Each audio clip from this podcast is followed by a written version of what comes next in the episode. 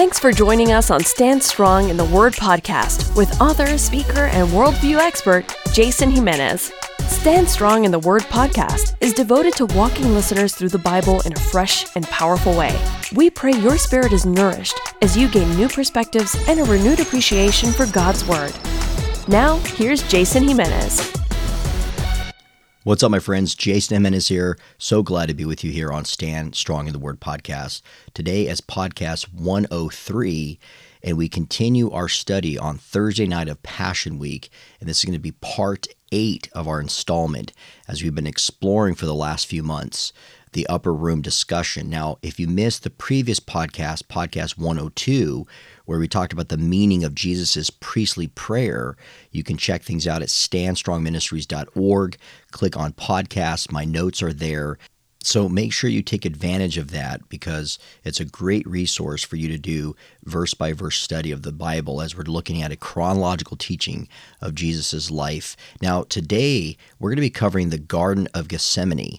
So after Jesus' priestly prayer, again, I believe that was already occurring as he left the upper room and was entering the Garden of Gethsemane.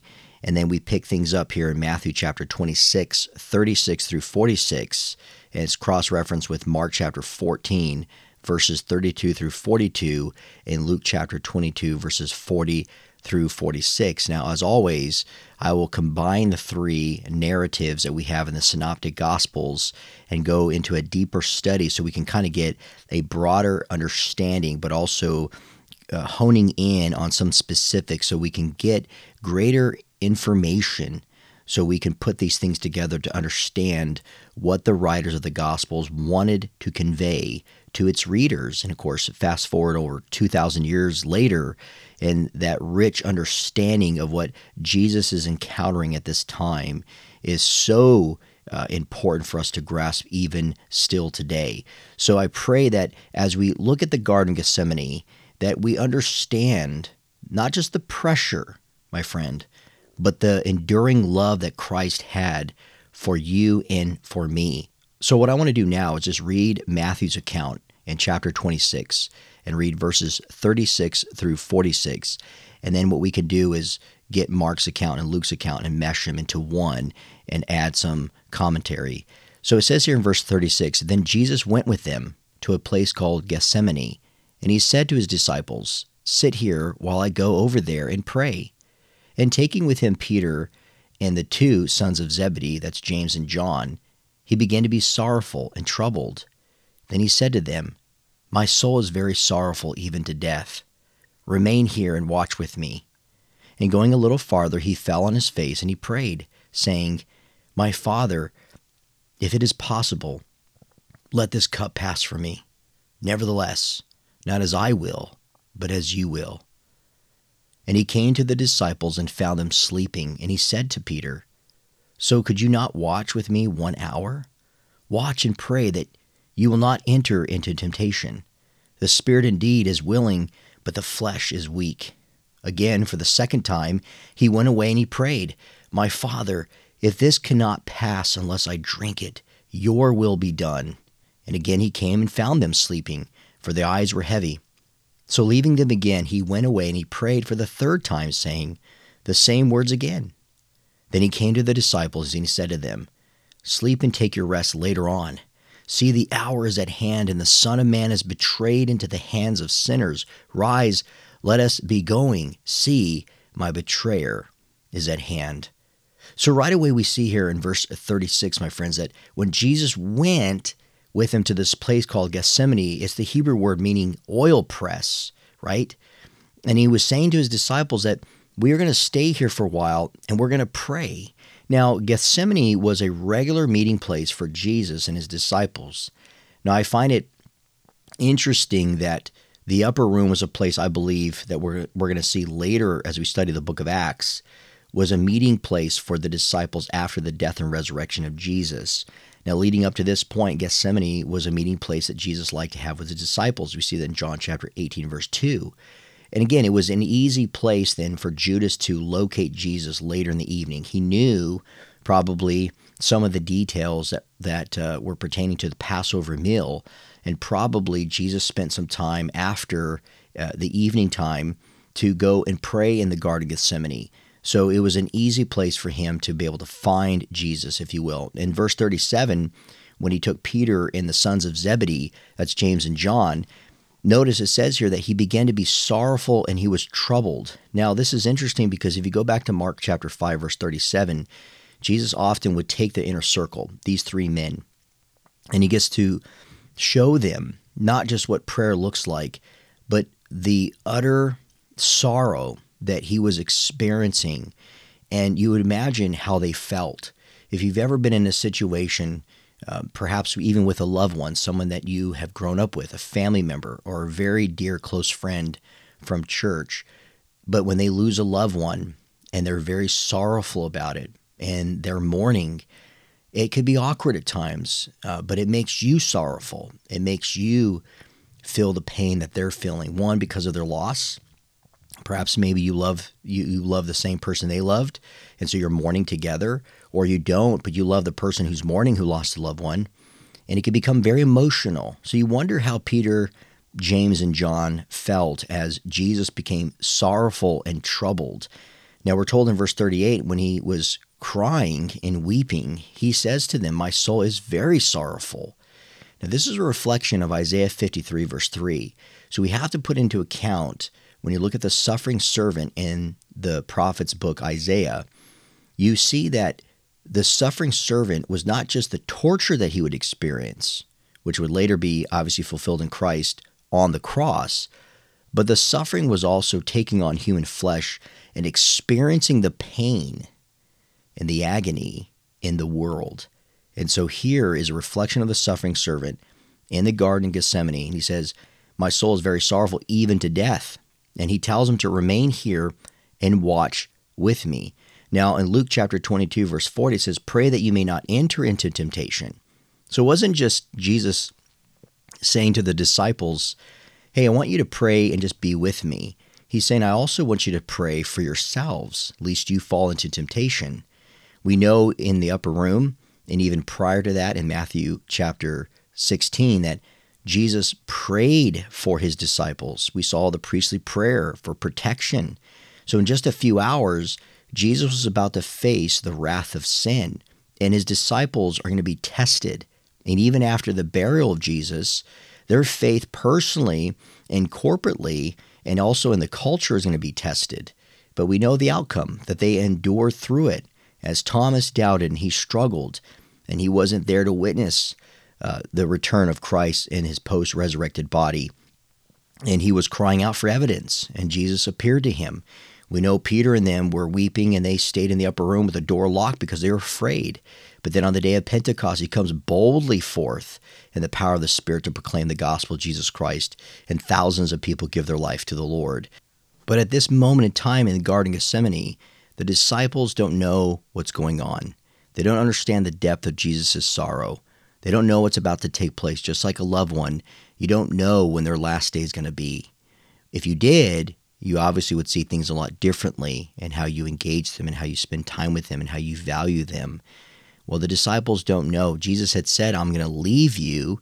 And that was very troubling to them and, and emotional but they don't know that that was about to take place in just a matter of a few minutes when Judas, one of their own, is going to come with the guards of the temple to arrest Jesus and try him illegally during the early mornings, and then later that day, on Friday, have him crucified publicly on the cross.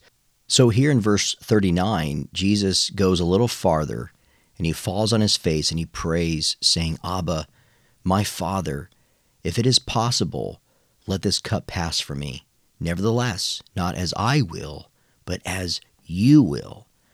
Now, that's a favorite verse for many of us when we're dealing with, you know, struggling in the flesh and wanting to do what God has called us to do. And we often say, you know, as Jesus said in the garden, not my will, but your will be done. But what does that even look like? Well, a couple things here. First, notice Jesus references to the cup to pass from me.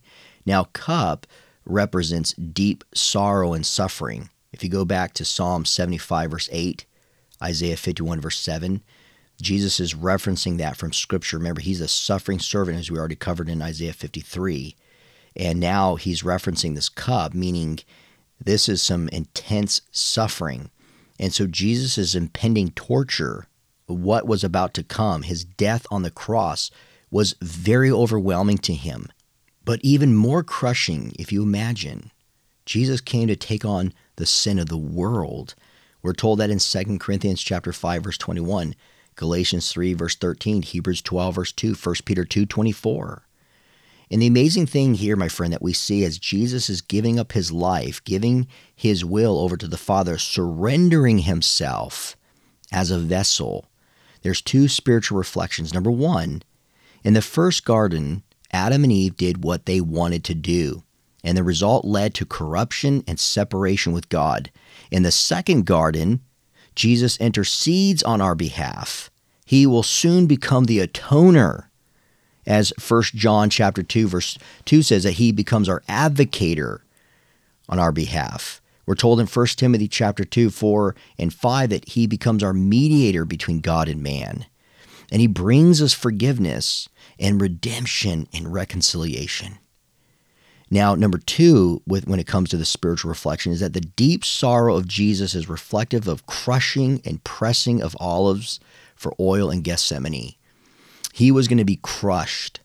So, two symbols of spiritual reflection that we see is Adam and Eve failed. Jesus is going to restore that.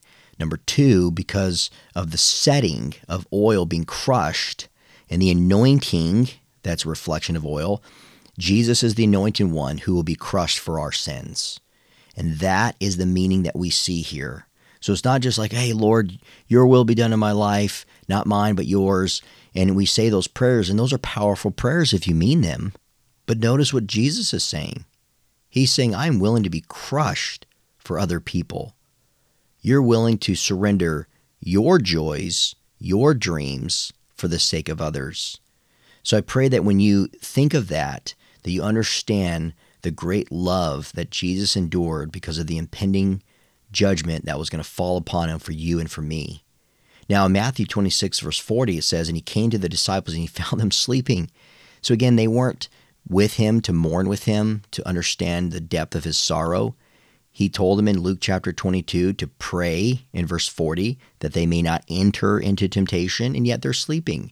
And so notice he says, not to the inner circle, but to Peter, again, kind of the ringleader, so you cannot watch with me one hour? So notice he says in verse 41, watch and pray that you may not enter into temptation. So he tells him that again. He says, The spirit is willing, but the flesh is weak. So on Passover, it was normal for people to stay up late. Yet the disciples, they couldn't even remain awake to keep watch over Jesus. And not long before this, Peter told Jesus, remember, that he would even die for him in, in Matthew 26, verse 35, but yet he can't even stay awake. Yet he can't even be on guard to be there for his Savior in time of sorrow. But yet, notice what Jesus was doing. He was the one that who was actively awake. He was the one who was vigilantly praying, not just for him, but also for the disciples. He was the one that was crying out to the Father on our behalf. The best of the disciples, on the other hand, were inactive and they were sleepy, which brings us to the other spiritual reflection here. This meaning that we see between the disciples and Jesus points to us today. Think about how many times God calls you to pray. The Bible says to be persistent, to continue to ask, to seek, to knock. You don't have because you ask not. To be consistent in your prayers is a common theme, to be devoted to your prayers, Colossians 4, verse 2. The disciples couldn't even do that, but yet it was Jesus who was the one that was praying. And that right there is a reflection of us today. When you and I are down and out, when you and I are struggling, when we're not crying out to Him, who is the one that's making intercession for us constantly? It's Jesus, Hebrews chapter 7, verse 24. He's the one that is praying for us when we can't even pray. He's the one that is praying that we will grow, that we would not fall short, that we would not succumb to the flesh, that we won't set our mind to the flesh that leads to death, but that we'd walk in the Spirit so we don't fulfill the lust of the flesh, that we do His work that He has called us to do. And that right here is what Jesus is saying when He says, The Spirit indeed is willing, but the flesh is weak. So again, we're told in verse 42 the second time he went away and he prayed, My Father, this cannot pass unless I drink it. Your will be done. So notice the repetition of Jesus' prayers, no matter the cost. Jesus prayed in obedience to fulfill the Father's will for him. Now, this not only demonstrates the obedience of Jesus, but it shows the absolute trust that Jesus, the Son of God, had for our Heavenly Father. And verse 43, and again he came and he found them sleeping, for their eyes were heavy. Mark chapter 14, verse 40 says, And they did not know what to answer him. So they know they're guilty and they can't even respond to Jesus. So as Jesus' sorrows deepened, the awareness and the concern of the disciples lessened. Now you think about your life. How does that point out your life with God right now? As God is moving, as God is doing powerful things, as you read the scripture but you don't feel it. I've talked to so many Christians who say, Jay, I just don't feel it anymore like I used to. The passion is almost kind of gone. I, you know, I you know, I try to read the Bible, but I just find it to be boring. And that's kind of the state of mind right now where the disciples are at. And here in the Greek, it doesn't carry the idea that they were shocked, that they like were feeling guilty because he found them sleeping again. They just were complacent. They just were exhausted and they would much rather sleep than listen to what Jesus was saying to them. So we're told in verse 44 So leaving them again, he went away and he prayed for the third time, saying the same words again. Notice it doesn't say that the disciples finally got up and followed Jesus to pray with him. But here, Jesus again is this deep sorrow just continues to come upon him, and he's praying for deliverance. But notice he says, If this cup is not to pass, let, let your will be done. He was so overwhelmed by what was to come that he remained committed to pray repeatedly that the Father's will be accomplished. That's another great insight that we have to understand, my friends. Oftentimes, we pray about something, but we're not persistent in it. We pray about something, but then we give up. And sometimes we take that as a no when God says, No, where's your faith? Where's your obedience? Or as we pray, it starts being revealed to us that we need to be, uh, our commitment level needs to be greater, or we're not being as obedient, or we need to do something God is requiring us to do. And then you realize, yeah, I don't think I'm will- willing to do that.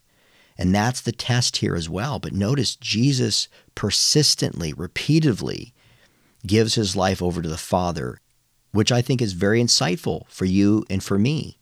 That there are times when you're praying and nothing's happening, you need to continue to pray and not to lose heart, as Jesus told his disciples in Luke chapter 18, verse 1. And I believe that's the case. Oftentimes, it's simply a lack of faith and it's a lack of consistency. And God says when we pray, we're not to lose heart. And think about your prayer life through the years. How often have you, how often have I lost heart? And I will tell you, my friends, when I go deep into my prayer life as I journal, and I reflect back, I see there are periods of times when I'm crying out to God and nothing.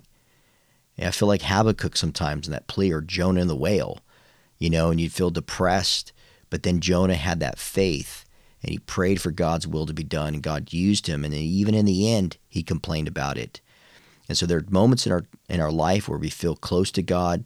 We feel that He is going to use us in a mighty way or is using us in a mighty way. But then there's times we slip into the flesh, we start taking credit and we stop praising God and honoring Him, or we face a great challenge and we say to ourselves, This is completely and totally impossible. So you don't even pray about it because you're thinking, Why even pray? Because this is impossible. But we know the Bible says what's impossible for us is not impossible for God. And I think oftentimes it's not just that we lose heart, but we lose sight of who God truly is. Jesus didn't. He knew that this was what the Father called him to do because he knew who the Father was. And oftentimes, I think that when we start mixing our own particular beliefs against that which the Scripture teaches, trouble will come, because then we start we start believing a lie, and we start thinking about something about God that's not true. And there's a lot of danger in that. Now, I love this part because oftentimes, even though it may not be this powerful, uh, this has happened in my own life to some degree, and possibly many of you who are listening to this podcast that when you're praying and you're in dire need of guidance, God will send his angels. Notice that he continued to pray because notice if Jesus just prayed once and he's suffering and then gets up and he goes to the disciples and they're dead asleep and they're not listening, he gets frustrated and just say, you know, forget this whole thing. And he starts looking for Judas himself, you know, to to hand him over, you know, to the Sanhedrin. No, he continued to pray, and it was after the third time that we're told in scripture, notice in verse 43 and 44 of Luke chapter 22, and there appeared to him an angel from heaven, strengthening him. See, the Father listened, he heard, and he sends a messenger, an angel to comfort him. And being in agony, he prayed more earnestly, and his sweat became like great drops of blood falling down to the ground. This is interesting because here he starts suffering with a rare disease known as hematidrosis, where his capillaries are bursting instead of sweat coming out, blood's coming out, which is making probably him feel very fatigued with this hypovolemic shock of losing blood around his body, making his body look like bruise and like start suffering with contusions and bruise marks and shaping his body into like mold and mesh so it's not as hard because his bones are, are, are very fragile now probably having mass migraines so rather than jesus actually getting better Physically, he's getting worse, but notice it says he was strengthened, though. Isn't that interesting? And there are times where you and I can't explain that when God strengthens you in the midst of horrific pain, and yet you have this peace. So here Jesus was physically suffering at this point, but yet we're told as he was strengthened by this angel sent by the Father, he prayed more earnestly. Now, although some early texts omit this section, it does seem true in the Lukan language. Because remember, Luke, a physician, he describes uh, this medical condition, you know, as I mentioned earlier, hematidrosis, that, that points to Jesus' mental and physical exhaustion that brought extreme sorrow and stress. So there's no question that the sorrow that Jesus was experiencing was brought on and continued to produce massive amount of anxiety and stress. So my friend, Jesus suffered with these things. And as you right now are filled with anxiety or stress, you need to take comfort, as Jesus did, that God's will be done in your life and not to give up. So now here in verse 45, Jesus comes to the disciples. Luke 22 45 says, He rose from prayer and he came to the disciples and he found them sleeping for sorrow. And he says to them, Sleep and take your rest later on. See, the hour is at hand, and the Son of Man is betrayed into the hands of sinners. Rise, verse 46. Let us be going. See, my betrayer is at hand. Now, I don't believe that Jesus was able to hear the guards with Judas coming when when they were entering the Garden of Gethsemane. I believe this was prophetic, that Jesus knew precisely the moment in time that his betrayer, that is Judas, was coming with the with the temple guards. And so he goes and he gets the disciples. And of course, we'll see in, in the next podcast what occurs afterwards, as we're now entering early Friday morning, the day in which Jesus Christ was going to be publicly humiliated on the cross and he would give up his spirit for you and for me. But the lesson that we see here, my friends, on today's podcast is that when you pray, that you're not to lose heart. Don't give up. Whatever you're praying about, whatever you're struggling through, give it to God as Jesus did. He continued to pray when nobody else would pray with him. He continued to pray when he was all alone. He continued to pray when he was suffering with some intense anxiety and stress.